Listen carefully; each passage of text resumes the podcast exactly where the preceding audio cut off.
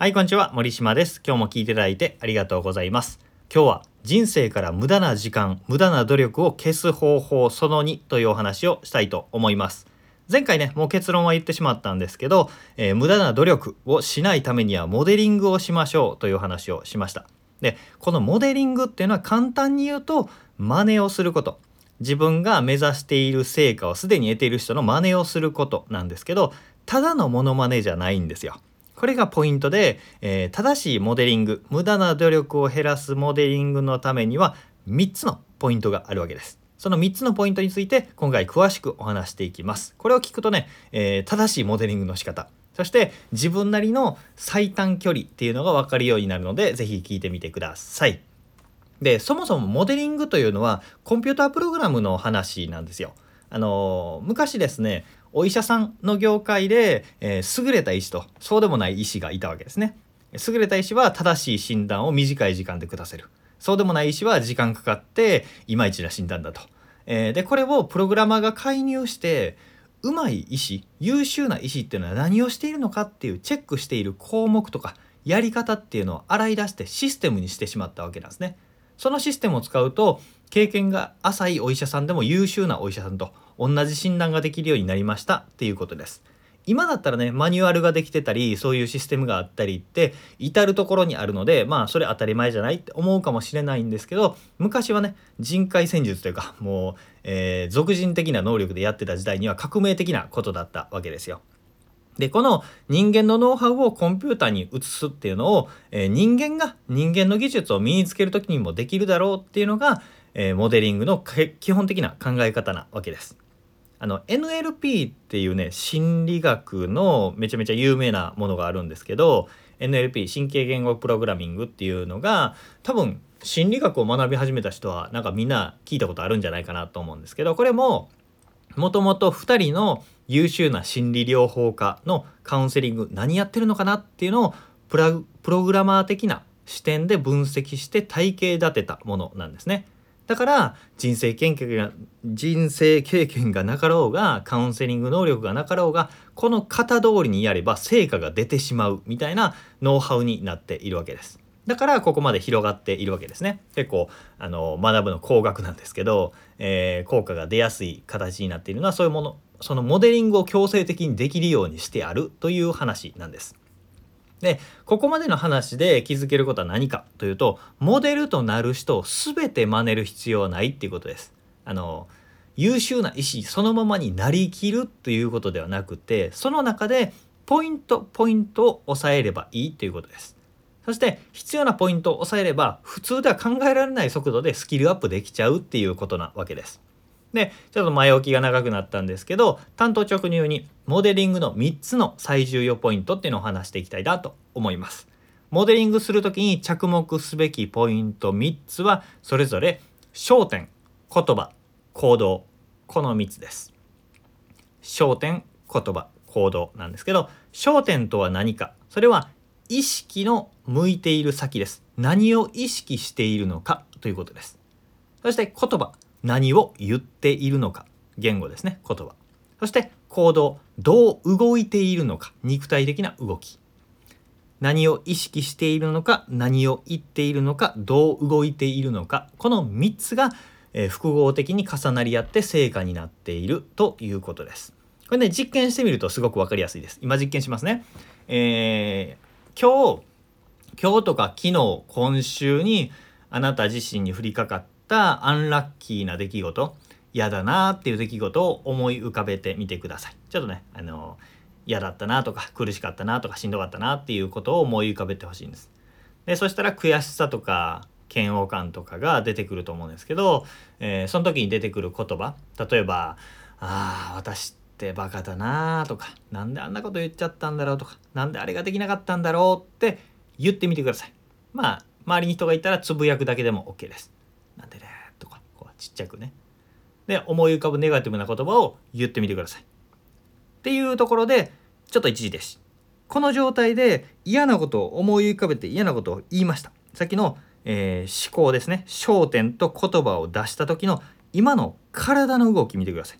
体うなだれてません？そして呼吸が浅くなってません？目とか顔とか頬の筋肉がたるんでません？で目線って水平より下を向いてますよね多分。で、え、ため息ついたりドヨーンとしたり目がうつろになったりしてませんでしたか？ほら自分の焦点とか言葉によって体がついてくるんですね。この3つっていうのは連動しているということです。では逆に、えー、今から天井を向いてください。天井と言わずとも水平よりいくらか上ですね。15度か20度ぐらい上でもいいです。ちょっとクッと顎をクッと上げて、えー、天井に近い上の方を見てください。そしてはっきりとした口調で「まあいいかいいことあるさ」っていうふうに言ってみてください。そしてニコッと笑う。まあいいかって。いいことあるさ。ニコ。って感じです。ニコッと笑ってみてください。で、ニコッと笑ったままの状態、そして上を向いたままの状態でさっき思い返した嫌なことを考えてみてください。なんで私こんなことしちゃってんだろうっていうのね。そうすると、あんま考えられないんですよ。憂鬱な気分になれないはずなんですよ。で憂鬱な気分になろうとすると体がスーッと下にうだなれうなだれていくはずです。これを顎をクイッて上げてこう上を向くようにしてください上を向くと嫌な気分になれないっていうことに気づくはずですこんな風に感情言葉焦点っていうのは、えー、連動しているんですねだから体の動きだったりとか言葉そして何を考えるかっていうのはもう密接につながっているっていうのを今感じれたはずですあのマザー・テレサがこんな言葉を残しているんですね、えー、思考に気をつけなさいそれはいつか言葉になるから言葉に気をつけなさい。それはいつか行動になるから。行動に気をつけなさい。それはいつか習慣になるから。習慣に気をつけなさい。それはいつか性格になるから。性格に気をつけなさい。それは運命になるから。っていう話なんですけど、まあこれ覚えなくていいんですけど、最初は思考とか言葉とか行動に気をつけなさいって言ってるんですね。これってさっき言った焦点、言葉、行動なんですよ。それが全てを生み出すから運命になるから気をつけなさいねってまさに言っているんですね。で、えー、じゃあモデルとする人の焦点っていうのって、え、真似できたら一番いいんですよ。何を考えてどういう意図でそれをやっているのかスポーツをやっている人でも仕事をやっている人でもどういう意図でその言葉をかけたんだろうとかっていうのを見るとそこが分かると一番いいんですけど焦点ってねなかなか見えるづらいものなんですよ。なんで、えー、言葉そして行動っていうのをモデリングするといいです。もちろん本人と話せるなんでね何を考えてやったんですかって質問してもいいんですけど、えー、まずモデリングをする時は自分が目標とする人モデルとする人を決めてその人の言葉そして行動どういう体の動かし方をしているかっていうのを真似するわけです。例えば服装を真似するかもしれないし身振り手振りかもしれないしどういう言葉遣い語彙を使ってどういう語彙を使ってるのかとかっていうのを確認してそれを真似していくわけです。そうすると見る見るうちに成果が変わってきます面白いように。で僕自身の体験談をお話したいんですけど僕はね、えー、結構な高額のお金をいただいてコーチングをしているんですけど実はね正式なコーチングスクールなんとか式コーチング養成講座みたいな受けたことないんですよ。ないし認定証ももらったことなまあ3年ぐらい前になんかトマベスさんとこ行っててもらったけどまあそれまで2,000人以上コーチングしてますから、えー、まあもらってないようなもんですよ。で、えー、コーチングの技術はどうやって身につけたかっていうと師匠について現場で身につけたんですよね。僕の師匠って1時間で20万の価格でコーチングをしている方だったんですよ。でその人を「うわこの人すごい」って言って弟子入りさせてくださいみたいな風に言ってカバン持ち無給でカバン持ちさせてもらったんですね。でコーチングの時に秘書的に隣にいさせてもらって、えー、クライアントの人に許可を持って IC レコーダーで音声取らせてもらったりして師匠の方をずっと見て静かに見てたわけですメモ取りながら。でその時に1年間でねその方のコーチングを60人分ぐらい見たんですね60人ぐらい。で1200万分ぐらいですね、えー、円分ぐらいのコーチングを見てその師匠の身振り手振り歩き方座り方服装そして目を合わせ方とか沈黙の間の取り方んどんだけ黙ってるのかとか何を質問するのかとか相づちの打ち方とかを全部身につけてコーチング終わった後は IC レコーダーその録音したのを何回も何回も聞いて、えー、練習してっていうので本人にどういう意図でこの質問したんですかって確認しながらこの焦点言葉行動っていうのを全部モデリングしていったんですね。でそして自分がコーチングをする時にそれを再現するような感じで、えー、右耳で聞くのか左耳で聞くのかどういう質問をするのかっていうのを再現するような気持ちでコーチングをしていきました。本当にあのー、そのまま生き写しのようにコーチングしてましたね。で、えー、その方は僕30歳ぐらい年が離れてたので若い僕にはちょっと違和感がある部分はちょっとずつあと修正していってね手張りのまず守って、離れて自分の型を作るみたいな感じですね。そうするとみるみるうちにねクライアントが口コミで増えていって成果を出す人も増えていきました。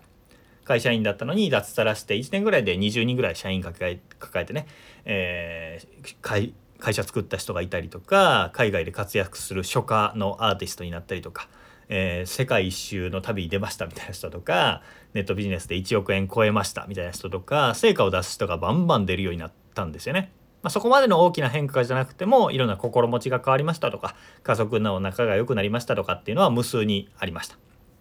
で、えー、そんな風にね実際モデリングをして大きな成果が出たっていうのがあってしかもクライアントの人にもこのモデリングを試してもらってちゃんとね素直にやった人はめちゃめちゃ成果出るんですよね。本当にこれができたのって僕は12年のことなんですけど本当にね10年20年かかることが12年で終わる。えー、1年かかることが1ヶ月で終わるぐらいの本当にね無駄な努力がなくなるという魔法みたいなものなので是非ねこのモデリング焦点言葉行動っていうのに注目してモデリングやってほしいなと思います。是非活用してみてください。次回はですねこのモデリングの罠と、えー、打開策についてお話していきたいと思います。えー、今日お話した焦点言葉行動っていうのを真似るんだけどそれでもうまくいかない場合があるんですよ。なかなんでだろうっていうとこがあってハマりがちな罠があるんで、えー、その罠の内容と打開策について次回はお話したいと思います。お楽しみに。ということで今日も聞いていただいてありがとうございました。森島でした。それではまた。